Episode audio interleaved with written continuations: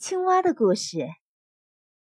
记得在做生物实验的时候，我们把一只青蛙放进装有沸水的杯子的时候，青蛙会马上跳出来。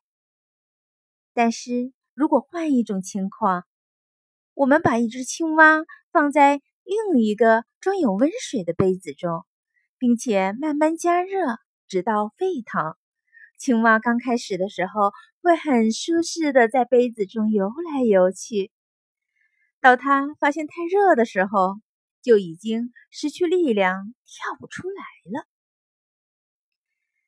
青蛙的故事告诉我们，太舒适的环境往往蕴含着危险，习惯的生活方式也许对你最具有威胁。要改变这一切。唯有不断创新，打破旧有的模式。